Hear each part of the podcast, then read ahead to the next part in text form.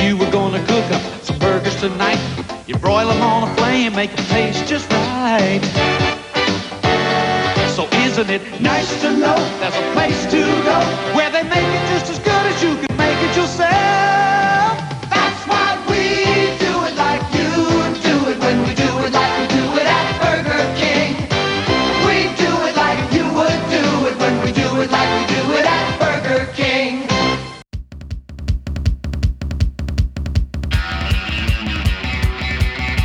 Hey everyone ever. Uh, welcome to 20th Century Pop, the show where we try to understand the present while living in the past. My name is Tim Blevins, and um, originally today was supposed to be a special sort of bonus preview episode, uh, giving you a little insight into a new podcast that um, that I, I was going to be launching next week. Uh, it was a show called What's That Song? And it was going to be a five day a week uh, podcast that goes song by song through the entire discography of the Replacements, sort of my favorite band of all time. And I thought going through each of their songs in order and talking about each one, I maybe I could figure out why they matter so much to me. Um, and today we were going to do like a, uh, a, a an, episode to kind of give you a sense of what that is.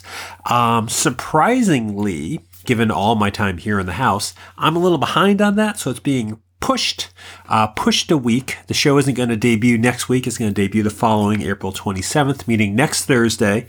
I will take a look at what that show uh, sounds like. But in the interest of still getting something in our feed and, and maybe even giving you something a little more uh, interesting to listen to, I'm reposting a part of an episode uh, of Bob and I from back in 2018. Uh, this originally was uploaded on April 19th, 2018. It's episode 61. It was Bob and My's look at the uh, 1983 thriller, Matthew Broderick featuring thriller, uh, War Games. Yeah, let that take your mind off of the, the outside world a bit. Here we are talking about how maybe we didn't have much to talk about uh, with War Games.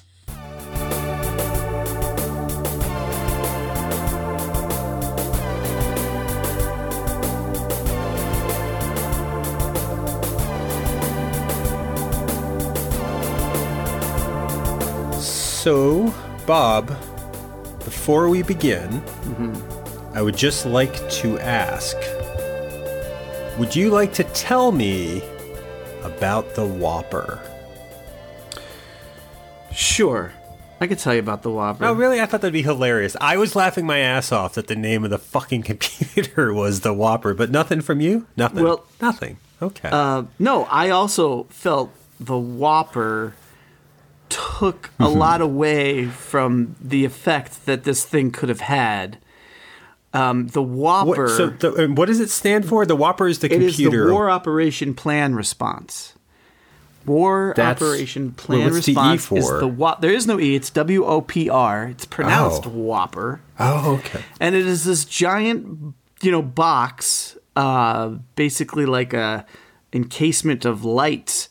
Which, by the way, Here's how effective the Whopper is. This I watched the movie with my wife, and as as we're watching it, there's one tense scene where everything is building up, and there's a woman with a clipboard walking around the Whopper, looking at it, making a note, looking at it, making a note. The Whopper is basically a black box with lights flashing. Like what? Yeah, terrifying lights. It's terrifying lights. It's like what sort of notes is she taking? Oh, that light is going too fast. This must mean something. And one more thing there's a display, and we're jumping ahead here, but there's a display on it that we get a close up of counting down the the war game basically that nobody seems to notice. As it opened up, did you did it start coming back to you? Did you recognize or remember any of this movie as it started? No, not at the beginning. I don't right? remember the beginning at all. No, um, it's it's a it's like a secret base. You get a secret base yeah. there, just like in Spies Like Us. But I don't remember any of that and I didn't recall that it opens with three very recognizable actors. Uh, Was that the guy from The West Wing? Was one of them on John, The West Wing? John Spencer from The West Wing, Michael Madsen. He's really Italian. Yeah, primo and pasta. like he's really Italian in this movie. Those are the first two people we see. They don't Who get. the other um, one? Michael Madsen. Is that what you said? Ma- Michael Madsen, yeah. our, our, Reservoir Dogs, Michael Madsen, and among other things. Um, and then the guy that lets him into the building I don't know his name, but he's a very recognizable actor, character actor. Uh, I think he played Babe Ruth in Field of Dreams. It's Oh. that guy. It's like one It's of those that guys. Well, there's another that guy in it, and he doesn't have a line till like halfway through the movie, but he's a balding guy. He's the hotel owner from Ghostbusters. He's a military assistant following Yeah, behind there's loads of that guys. There's Yeah. loads of that guys in this. There are actually, and then it kind Yeah. of peters out. And I think that, like, because I'm trying to think, is there anyone in the school or anything recognizable? And I think Matthew Broderick's father, and I could be wrong on this, but I think that it's the father. Uh, I think it's Harriet's father from Small Wonder, but I wasn't positive on that. He That had I similar tone and all of that. But yeah, there were, so there were recognizable faces at the beginning. I was confused at the start of this because I do remember this as being a kids movie, and I think it, you know, Yeah. and a kids thriller, and I think it becomes that. But this beginning was very military, and I was just wondering, is this a pro-American military movie, as a lot of the movies in the '80s were? Like, I it. Hmm. The start of this did not make me think, okay, this is the comedy that I thought it was going to be. This is the Matthew Broderick movie. I, I was a little put off because it is it's tense. I thought it was very well done. I thought it set a, a tone for a movie that, that was different than the tone I expected, but I thought it it it set up what was to come pretty well. But would that have interested you as a kid? Because we, we both saw this as a kid. Would that part have would that have No. lost you? Would you have followed that it? that was totally lost on me as a kid. It was something I don't even remember being part of the movie. Um, it sort of enhanced the movie a bit for me this time around because I did get to experience that and and see what was going on. And and just to sum it up for anyone that hasn't seen it, if that's okay, Yes, that's great. I just want to make sure. Um, I basically, mean, we'll wait for everyone to tweet in yes or no, but I think these, I these think the majority are going to be say it's fine, Bob. Go ahead. These were the, basically there was the two guys at the at the keys for the missile launch, and they got a uh, an alert and they got all their codes that they needed.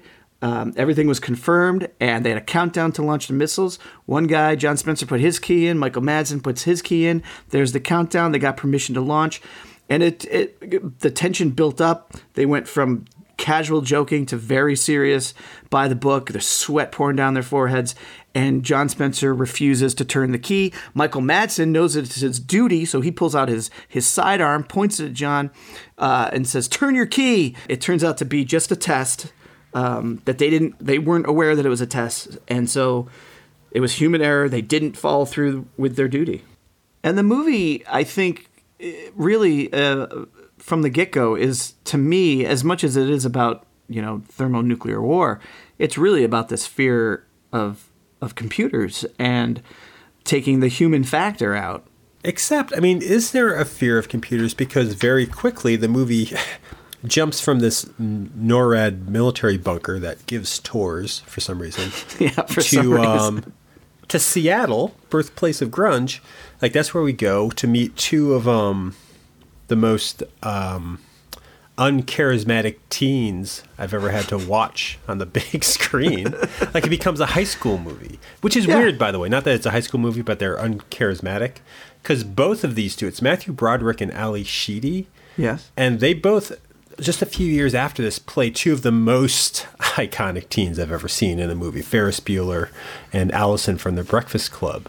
But, like, did you remember that they were the ones in this movie, that they were the teen characters in this film? Uh, yes, I did. I did know that they were the two teens that get caught up in this uh, crazy event.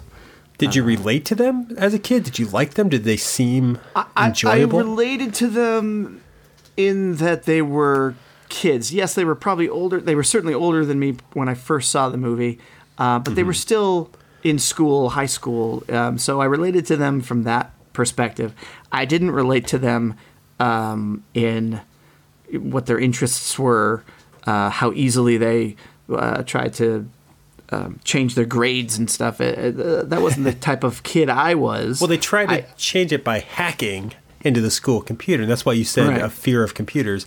I think this movie is one of the first real like jerking it off love stories with computers. I think this movie Oh. really embraces technology. The Matthew Broderick character is this. I can see why this movie does resonate. It doesn't resonate with me through my life, but I can see why, like. Tech, techno geeks and people who do programming and, and people who computers are what they work on. I can see why this movie would have impressed them as kids. Sure. Because you have this teen who knows how to I don't know. He knows how to do the stuff with a computer that still kind of seems like magic to Yeah. me, like what he can do with it. Sure. but it and I, I see that that initially is sort of uh, a, a little love note to technology, but at the same time, it's that same technology that gets him into this trouble and nearly causes uh, global war. And I Well, I'm going to argue with that. I think, but first, what is the trouble that he gets in? What what is the? Let's set the movie up basically in case anyone listening hasn't watched it because I think there's something to what you just said that is interesting in the movie, but that I kind of disagree with. He's a he's, how how does the movie get rolling? How does how does Well- Ferris Bueller and the Whopper meet? Well, uh, he basically uh, doesn't give a shit about doing things the right way. He wants to do them. He's a horrible, cool kid in this movie. Yeah, he, I hated he's, Matthew he's Broderick. not a nice person. Um, and so he But he's uses, not good at it either. He's not a good actor for it. It, it's very lackadaisical. There's, there's a lot of just staring bored. and walking. He just seems bored. Maybe it's a realistic portrayal, and maybe that's what it is. Maybe we need animate, larger than life teen characters in our teen comedies when we're a teen. But I can't imagine watching Yeah. this movie and being like, "Oh yeah, that guy," because he just seems so. it's like watching Matthew Broderick now. In an interview Sure. or walk through life, or the two times I waited on him at a coffee shop, he has just given up at this age. At at at a 20 year old playing a 14 year old he has given up. And it's just sad. He's a sad it's it, that part of the movie is really i don't know why this movie would have resonated with anyone who wasn't into computers because they're not engaging teens i don't think. No, yeah, they're they're pretty bland. Yes, yes, even in their badassery, uh, which, which is, he does do and i'm sorry i cut you off. He does do Yeah. some badass things with a computer. Well, yeah, and so he he sees that there's a new gaming system coming out uh, via an ad in a and he uh, in a magazine, and he sees where the company is located, and so you know, being the brilliant computer mind, he uh, finds out what the area codes are there, and then he sets up his computer to dial every number in that city and see if it answers with a computer tone. And he's trying basically to find the computer phone access to this company so he can get into their computer system and is that a real thing I have no idea. is that how games work okay Uh, He wants to steal the games or at least play them early before it comes out on Protovision. Um, and so And that's one of those things where computers are magic in the 80s. Cause, and again, maybe I sound like a fucking moron if that is how it works and it's a very simple thing. But yeah, he had all this. Was that consumer grade computer stuff in the 80s? Because his parents so. aren't tech savvy. His- Yeah, I think right. that his was parents stuff aren't that he in that was field. somehow getting. I mean, he it was alluded to. I mean, we actually see that he goes to some computer factory. We'll call it a computer factory. I have no idea. Um, and he sees he speaks to a couple of his his computer hacker buddies who are Those were your- the two characters I liked. your atypical computer geeks, I guess. Exactly. One, No. one very nerdy, one slobbish. you can say fat. One fat, one nerd. I can say wish they- too. You did say Slavish. You're right. Yes, he's both. He's he's he's multi-layered character. I, why weren't they? I know why they weren't, but why weren't they the main characters? I, I actually liked them. That's when the movie picked up for me because they had character, they had spark. They were caricatures, but they were talking in a funny way. I wish they could have had been the fucking ones who were talking with the sandwich computer. They weren't good-looking teens, I guess. That's why, right? Yeah. Yeah. Okay. Um, they were Slaven, not Slavish. Thank you. Yeah, lavish very good. word. But I assume that that's his connections. There is where he probably gets some of his his uh, high grade Equipment. computer Okay. equipment. Yeah. Um, and so in in pulling all these numbers down, he opens them up and and finds that oh one was to a bank, one was to an airline, and one was to an unlisted number. So he tried to see what it was. He entered a few things, and since he was looking for games, he logged. He's typed in something about searching games or help games, and then all of a sudden a list of games come up. Some of them normal chess, checkers, uh, and then others Thermonuclear nuclear annihilation. That was the title of one. That's there a you go. game. Uh, so he assumes he's gotten into this uh, Protovision database and tries to play the games. They're just text-based games. I guess that's what home computer games were back then. It was kind of like Yeah. because he does. He downloads a program and he start. He basically he hacks into. He thinks he's hacking into Protovision, but he hacks into uh, the sandwich computer. Right. Yeah, That's basically what's Whopper. happening. He basically because he does. finds and all the yeah and all the games are sort of its teaching methods. You teach it through chess. You teach it through tic tac toe. Yeah. I don't know if tic tac toe's in there yet. That's a strategy games. Thank you. And and this I actually this part I liked. It made sense. Looking through the list, they're like, well, "Which game do you want to try?" And they they pick thermonuclear war or whatever. They they pick the most horrendous sounding one. And so they initiate the game on his computer, thinking it's a game. And I guess that's where they initiate it in the sandwich computer's mind, which begins this countdown. Let's let's actually let's back up just a little bit. Okay. because it's not like they break in and they just start playing this game. They can't get into the game because it's uh, password protected. And that's when he goes to talk to those guys to figure out hey, how how can I get into this game? And they suggest you got to find out who developed this because he probably input a backdoor password. Once you know him, and you can guess what his password is. That's so they right. spend I don't know how long because it's a montage, but uh, Matthew Broderick's character spends all this time researching the game, finding out people's names, like really doing a lot of work just to find out. I mean, by the time he finishes, the actual Protovision game might even be released, you know, to the public. Um, but he finally figures it out, and it's a very dark kind of thing. The guy who created it used to work for the military. He was trying to make computers that learned from their mistakes. He found out that his his wife and son died in a car crash. His son's name is Joshua, and then in that bleak moment thinks it couldn't be that easy, could it? And he types in Joshua, and that's what gets him in to play the games. But that's like tw- it felt like 20 minutes of the movie just figuring out how to break into this account. Well, that's like the low rent Goonies adventure that they have. You know, like you said in the first half that you used to like movies where, you know, like you, you talked about like, you know, someone pulls you into a car and says, Hey kid, help me out. You know, like where you're on this mission as a kid. Right. And that's, I mean, this, one of the things this movie does is that even though I don't like these characters, they are smart. Like they constantly outsmart the adults. Yeah. They break in and out of NORAD, I which I don't think anyone is supposed to be able to do. When we get Um, so to the end of the movie, there's something I do want to talk about there. But yeah, they they they're smart kids, and they are Right, in that and so- adventure, and I do like that part of it, or I especially did as a kid.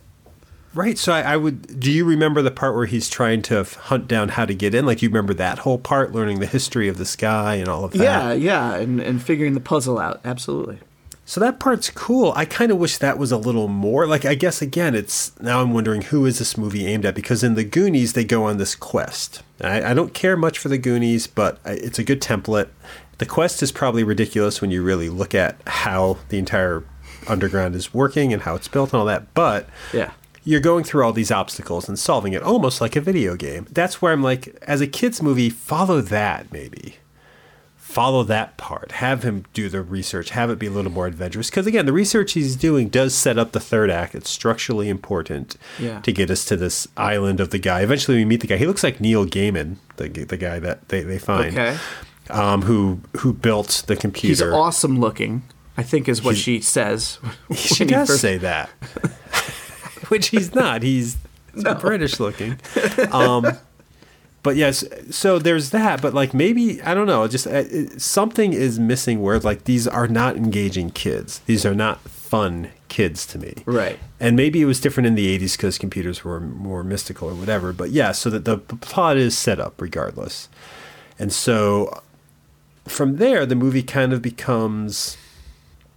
I'm trying to think now. How does the pacing go? That's the thing. Like this movie doesn't stick with me. it, it, it completely it completely changes it, it, takes a long time there's a long movie going from meeting matthew broderick and and learning about his computer skills and figuring out how to get into this game and having the game start and then what happens what changes when the fbi or the government basically picks him up and takes him to norad That's right. and once he gets in yeah, they kidnap him because uh, because they think he's working for a foreign entity. It, like, they, like his purpose was to get into the system and to launch missiles.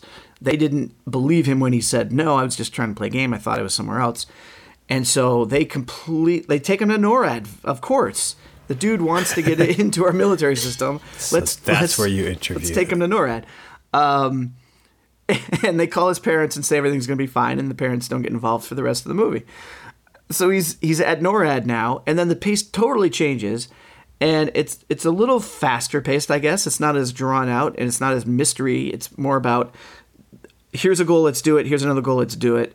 Um, and they do it pretty quickly. And it, like the first half of the movie is feels like it's like you know, seventy minutes, and then the last half is just tight little twenty minutes, which is actually how movies work, I guess. But still, well, that's how a 90 minute movie would work if you did yeah, math. that's true. yes. But but like so much is is fit into the last twenty minutes that you totally skip over a whole bunch of stuff. Um, uh, like like when they get to the island and meet the guy who's supposed to be dead because The guy who made the, the British guy, Yeah, the, the British guy awesome who looking Neil the Gaiman guy, lives on an island with a dinosaur. lives on the island. I literally, as I'm watching this, they cut to the bird in the sky, and I say, "Is that a pterodactyl?" I had that same thought, and they're like, well, it can't be. But and my wife remembered, and she's like, "Yes," as if like, "Don't you remember? He is now into dinosaurs." so okay. Now, had your your wife had seen it before? Did, does she have a good memory of this? Did she like she at least movie? remembered the pterodactyl part. I didn't remember. that. Okay. Um, she wasn't thinking of Godzilla because he's Matthew Broderick's in that as well, looking almost the same, yeah, that guy. almost as uninspired. That's also true. Uh, but then suddenly they're in a helicopter, and then suddenly they're in a jeep, and then suddenly they're back in NORAD. It like totally, the like you were saying, the pacing of it just shifts completely, um, and again, it becomes more about, for me, the mistake they made of putting a computer in charge.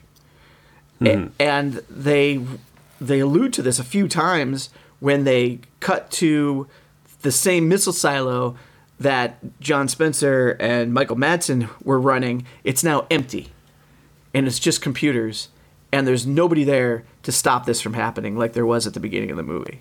They cut back to that empty room a couple times as the countdown to the missile launch was happening. That's right, because once Matthew Broderick's character starts playing the game, it's there are a couple false. Right? Is that how the government gets involved? It looks like there an Yeah. attack's going on, but it's just a computer playing through these sequences. Exactly. And the and the computer is designed to only run sequences unless the country is at DEFCON one, and they have that little counter Right. that says DEFCON five, DEFCON DEFCON But four. the computer but is the computer is also designed to win, which is why when they are able to stop it and realize it's just a game and not launch their missiles, uh, they being the U.S., the computer the computer wants to win, and so it sort of takes over and starts the process of launching the U.S. missiles for real. At least we're assuming it's for real. And that's frightening. I there, it's weird. We're we're talking. I think we're bookending the movie because you're right. There's a lot of bullshit happening in the middle, basically, which is exciting. But it's just the pace is so off because it's a thriller. So maybe make it a, an adult character. It's a comedy, but they're not funny. They're kids, but you know he's at an arcade. I like I like that part. I loved seeing the fucking arcade in this movie, but that doesn't really come back because he's not that kind of the computer guy, as we find out. But there is something going on, which is this whole movie is set about the fact that, and this is kind of funny. like they thought they were playing a simple game, and that's what triggered the computer to think war, doing war. And then every simulation the computer runs is terrifying enough that the military brass that's in charge lower or changes the DEFCON rating, the DEFCON 3, DEFCON 2. They're taking all of this as possible attacks because what happens is the, the, the hamburger computer puts up on the monitor pictures of where subs would be coming in, pictures of where missiles would be coming in, and does all the things that these computer monitors supposedly monitor. But it's doing it as a simulation, which none of them seem to get. And that's why they keep wondering: Is this a real attack? An attack? Is this a fake attack? And and Yeah. that part is stressful because they have to reach out and and through the phone and through communications check if these places are really there. Yeah. So that's like the, the the structure of the movie, and it really is. The reason I, you know, I was saying before, I don't necessarily think it's a computer in charge. Is this movie humanizes the computer? This movie gives the computer a child's name. This compute this movie gives the computer a voice. This movie gives the computer a love of games. Like it's it's just a kid playing. Like I feel that way too. The way the computer talks is, "Do you want to play a game?" You know, it, it doesn't. I don't think the computer is aware. Like it's not a Skynet situation. Sure. where the computer has self awareness and decides, no, Right. uh, mankind is is let's wipe out people, persons, places, and things. That's exactly my point, though. Um, the computer doesn't have a personality. It's not a person, and it doesn't uh, want to do this. It's not a, a villain. It's not an evil thing, it, but it's just a computer. It's just programmed to do what it's programmed to do. It doesn't have John Spencer's conscience, and isn't going to suddenly realize I shouldn't Doesn't like pasta. I shouldn't. Uh, I shouldn't turn this key. Um, it's the theme of the movie is even said at the end, uh, where the general, thinking it is real, is about to launch the missiles, and the argument is, "Don't do it. We have so many other clues that this is a game." You, you have to stop acting like a machine because he was the machine. He was a general who felt like he had to do what his commands are, and when he sees missiles coming, he has to f- fire missiles back. Just like the the machine is seeing, we're playing this game. I have to fight. mi- I have to fire missiles, and they're saying, "No, General, do not act like a computer. Don't be a machine. Use your own human, you know, uh, skills and viewpoints and conscience, and know that." This probably isn't real. Don't fire the missiles because even if you do, you're just condemning the other half of the world, you know, to a problem. Even if this is real, you know, you have a choice. The a computer doesn't have a choice. A person has a choice. The computer also isn't launching the attack. That's the thing. Right. This is this is kind of the issue because this is the argument people make towards video games cause violence. It's like the computer thinks it's playing a game because it's programmed to run simulations. The only way the computer would launch an actual full scale attack is when a human decides to lower the DEF CON level, which a human does. The general takes us down to DEF CON 3, then 2 the computer was programmed to enact its its its nuclear attacks only if if we reach DEFCON one, Right. Which a human puts us at. Which human? And that's the thing. Which like- human does that? Was it? The human that puts us at DEFCON 4, 3, 2, and 1 is the general. It's the general, Who think, yeah. Who through, who up to the end is acting like a machine, is just as, as computer He's not like. acting like a machine. He is. He's He's, following a, he's a human being who has violent tendencies. No, he's, he, he, the he problem. following the protocol, and only at the end when he when he veers away from his programming, so to speak, and he uses his own personal choice, does he not launch the, the missiles? if he had launched the missile, missiles, a human would have launched those missiles. It's not a machine Correct, launching but the he missiles. didn't. The humans are putting it up to to get to it. That's that's the weird message in this. I mean, yes, it took a lot of coaxing to this guy, but he eventually heard what was being said, broke out of his programming as a general, and did a, a, his own personal human choice to not turn the key, just like it was set up at the beginning. But it also would have been his human choice to do it. That's the thing. It's not we're not mechanical machines if we decide to launch missiles. We're unfortunately horrible, bloodthirsty human beings. True. And that's the issue I think with this. It's not the machine is never at fault. the machine was programmed. That's the and that's the thing. I didn't remember. I thought the computer developed the consciousness, and I thought when you name it, and I was all ready to say that at the start of our talk, even where I'm like, oh no, it's like a kid. It's like little baby Joshua, but it's not. Matthew Broderick even says it's not talking. The voice that you hear is coming through a microphone, re- uh, interpreting beeps and sounds or whatever. Which I don't know why it has the same voice at the base, but that's how it works. So all of that is, is is human interpretation, trying to rationalize this machine. I think this movie maybe has a couple mixed messages in its anti-technology stance because when the guy from the West Wing and Michael Madsen are in there talking about pasta, they're still monitoring machines. They still press a button on a machine. They still operate machines. Machines are part of this. They're tools. And at whatever level you're going to remove a human from interaction, they're still just tools. That's why I think the computer not becoming self-aware, and that's again, I remembered in the movie, I thought it did. It doesn't. That changes the message of the movie because the general didn't become more human by deciding not to launch the missiles. He made the what I would call the right choice. He made a human choice, but there's also a human choice to launch the missiles. It's an unfortunate human It's- choice. Humans unf- and machines are not polar opposites, which is sounds like the, what, what the movie and, and, and, you're proposing in that. Yeah, sense. and I think- it's putting blame on mechanical thought and mechanical action, and not holding humans in, in the equation. Like this isn't an anti-nuke movie. because humans are never actually if if because if it, if what you're saying is true, humans were never responsible for the missiles. It would have been the machine. Like there's no question of having it. There's no question of of, of, of pulling back. It's just oh he didn't launch him, so humans are all right.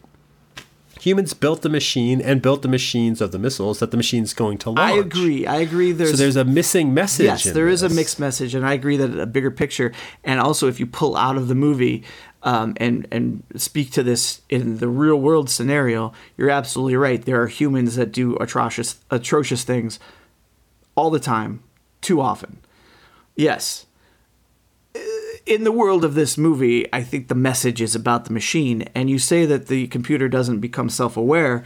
Um, it doesn't necessarily become self aware, but it does learn uh, at the end of the movie when they play, when they have the game play tic tac toe against itself and understands that there is no winner there, and then quickly does all sorts of global nuclear scenarios back and forth, back and forth, and realizes there's no winner there either. Um, and so, That part was frightening, by the way. That that is the scene of the movie that is horrifying.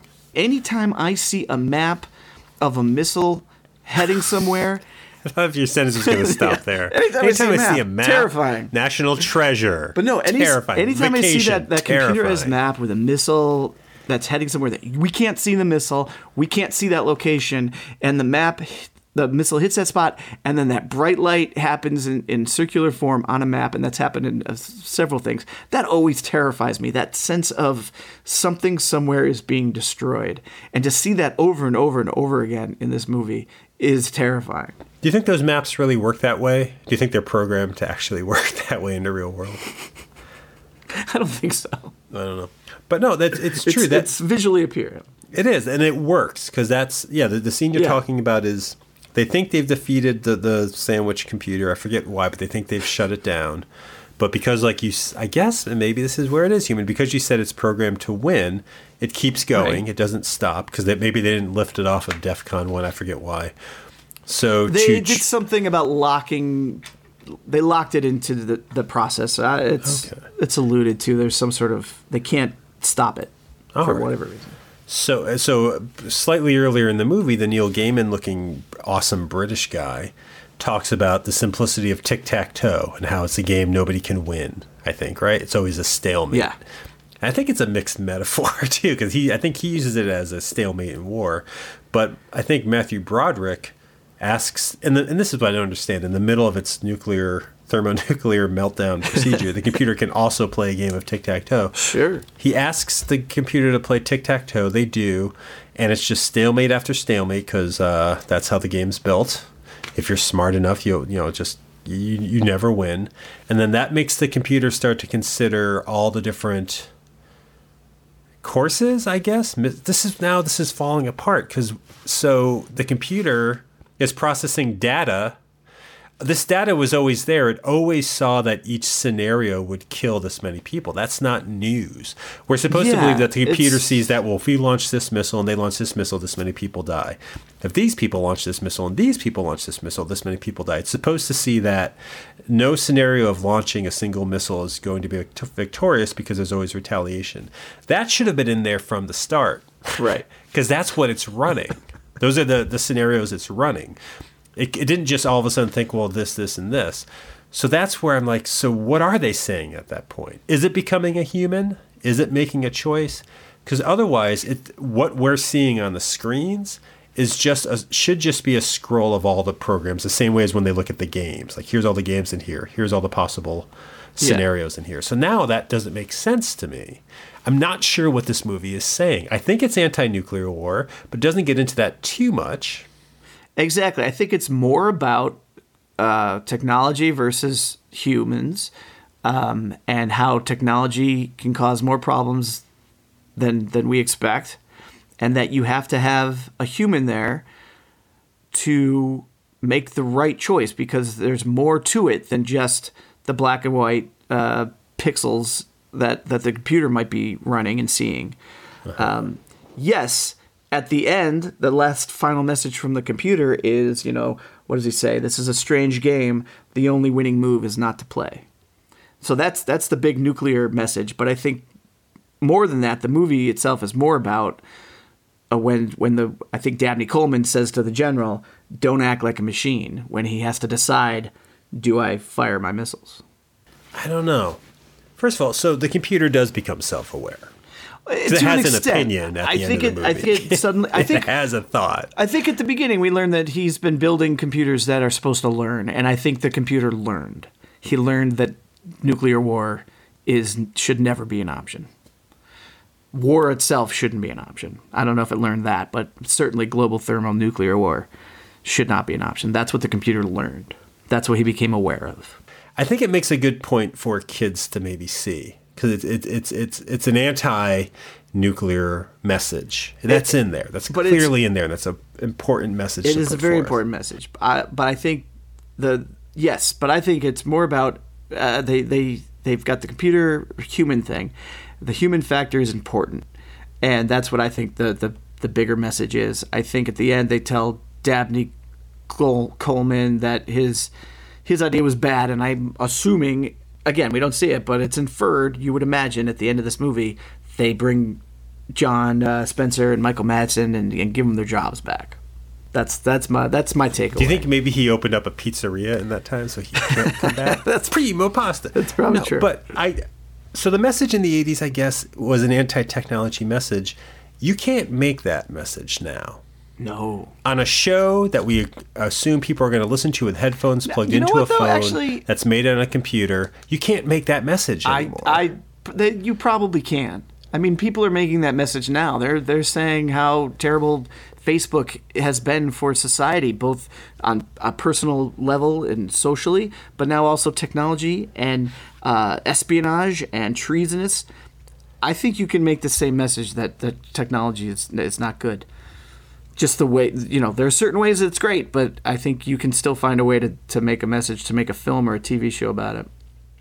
I mean, I, I haven't seen Black Mirror episodes, uh, but I'm told Black Mirror is all about how technology is terrible uh, and can can have negative effects. But are any of us going to do that? That's the thing. Like in the 80s, it was very easy to be, to be against technology because not everybody had a computer. There were still people at the MBTA turnstiles. Uh, Cylons were still fresh in people's minds. Like these things made it so that computers were otherworldly. They were still magic. I still do my stuff on pen and paper. I'm just that kind of guy. I do my taxes on paper, whatever. That's my new character, by the way. Pen and paper, pen, pen and paper Pete, I think is his name. But I don't think we can. I don't think. I think we've crossed a point of no return with that. Short of an electronic, you know, an EMP apocalypse where suddenly we're at a loss, because there are things that we need in this world that we no longer have physically. There is access to banks. There is ways we communicate. So all so in anti-technology, and this is my issue with what you were saying. I don't think because I used to be. I used to be anti-technology. I thought technology is bad. I don't think technology can ever be bad because it's a tool. You know, a funny looking hammer is still a hammer. It's not bad. These things can't be bad. That was a dumb sentence, but I just, a tool itself is never, a weapon is bad, but a weapon and tool I think have different purposes. But I just, You're right. the blanket statement of technology, but even picking and pulling at, at something, yeah, Facebook has been used for devious things, so maybe that is bad. But the social aspect of it has, it got us to start talking. It keeps us in touch. No, and and I mean, your, I- your, your point is is is accurate because you're saying Facebook is a tool, and it's not about um, it- it's how people use that tool. And you're right, people have used it uh, for heinous things, and but but people are using Sorry, it That's heinous. heinous. You know, like I know I do like it. I didn't think I would, But but, I do. Thank you, uh, but it's it's the tool. You're absolutely right. It's the tool. You can't fault the tool. But you could in the '80s, I guess. I mean, because I think I think there was a time where you Well, could. no, I and no, I think magic. I think no, I think the movie makes the same point. You can't fault the tool, but you need the human there. The But you're saying that to- guy calls himself a machine. A machine is a tool. It's humanity yes. that makes the tools do the things they do. And in, and, Right. and I think what we need to accept is that the strike that just happened on Syria, a human being ordered that with a human's mind, a human's conscience, a human's needs, a human, all of those things. I don't. I don't know if he's got a human's conscience. He does. I think the moment we detach him from that, we're allowing him to get away with shit. He's a disgusting human Shit. being because human beings can That's do true. that. So I think this idea, and this is why I I don't know if this is me changing as I get older, if this is a change as technology takes a bigger hold on society. I don't think the distinction of technology, the statement technology is bad is a dumb statement. The technology don't act like a machine. All right. I, I don't know if I get that. I'm not saying it's dumb. I'm just saying like, I, and, I'm, and I'm stretching it a little to try to wrap this up. But I just I feel like there's a mixed message at the end of war games that doesn't ring true to me. If you claim that what's you know it's like what saved the computer love no it didn't. That's where i thought it was going because it had the kid's name. It didn't. What saved humanity? Humanity sure. What would have doomed humanity? Humanity. Like that's at the end of the day it's not the, the capabilities of these tools are, are horrendous. The capability of a nuclear arsenal is horrendous and i wish the fuck they didn't exist. Yeah. And because it's something where how do you dismantle it? It still exists. So that tool is horrible, but still, it's the person who hits the button or increases the build of them or refuses to pull back or whatever that causes the destruction. So I, I guess you know I was going into this movie thinking like let's talk about 80s wartime fear and paranoia with Russia, but now we can talk about 21st century fear with that. But yeah, I guess I'm not quite sure where I stand on what this movie's about hmm. and to go, you know, like to go into good reality, bad reality. I'm going to say it's a good reality. You know, I enjoyed the movie. You know, I wish the leads were a little more endearing, but it had Yeah. a point. It had a good point. It's just I'm not sure how to how the interpretation of that. I guess. maybe and this will be my last comment on it uh, i also think it's a, a good reality I, I was fully engaged with the movie the entire time it was, it's a fine movie for, for its time and yeah we're saying that humanity saved the the world humanity could have also doomed the world so maybe what the movie is saying is we need better humanity we need more people to step up that have those uh, that has a conscience and a kindness and uh, a greater belief in the world. Mm-hmm. Perhaps. Maybe. Uh, so that's our show, I think, right? I'm, I'm timely Yeah. wise. I, Again, again, a question. Is that the end? It is. It That's is the, end, of the show. Um, which means it's this part, people, the part where I tell you that if you like this show, if you want to hear more of the show, check out 20popcast.com. That's the main website for 20th Century Popcast, the show you just listened to. Uh, latest issue, uh, latest issue, latest episode is always up there, as, as well as links to all of our past episodes, 60 something episodes at this point. Um, you'll also find links there so you can subscribe to the show if you want to get an episode every week when it goes up on Thursdays. You can subscribe to us on iTunes. You can subscribe to us on Stitcher, on Google Play, and other Android device devices, um, and all that's available. All if you those to the- podcatchers out there. All those podcasts. Is that a word you just learned, or do you know that That's already? I, I've known it for a week now. Catch those pods with a podcatcher. with a podcatcher, and you, you can you can you can get the net on that podcatcher by going to 20popcast.com. Did you have anything you wanted to add to that? Sorry. No, I'm not gonna. I'm not gonna to uh, uh, tell anyone to go to my Twitter and follow me because it's technology. And uh, Right? no, I'm kidding. Yeah, no, Oh, but you can if you want. If you if you're a good uh, person and you will help humanity, you can follow me on Twitter at rh canning. But if you're not a good person by my standards, get out Right. of technology. That's huh? right. Hit the digital information highway. Download. Go download yourself. Why don't you go download yourself? I'm trying to think of computer terms with F in them, and I'm just coming up blank. Go. Control Alt Shift Alt. yourself. Yeah, go shift Alt yourself. yourself. You go. Shift yourself.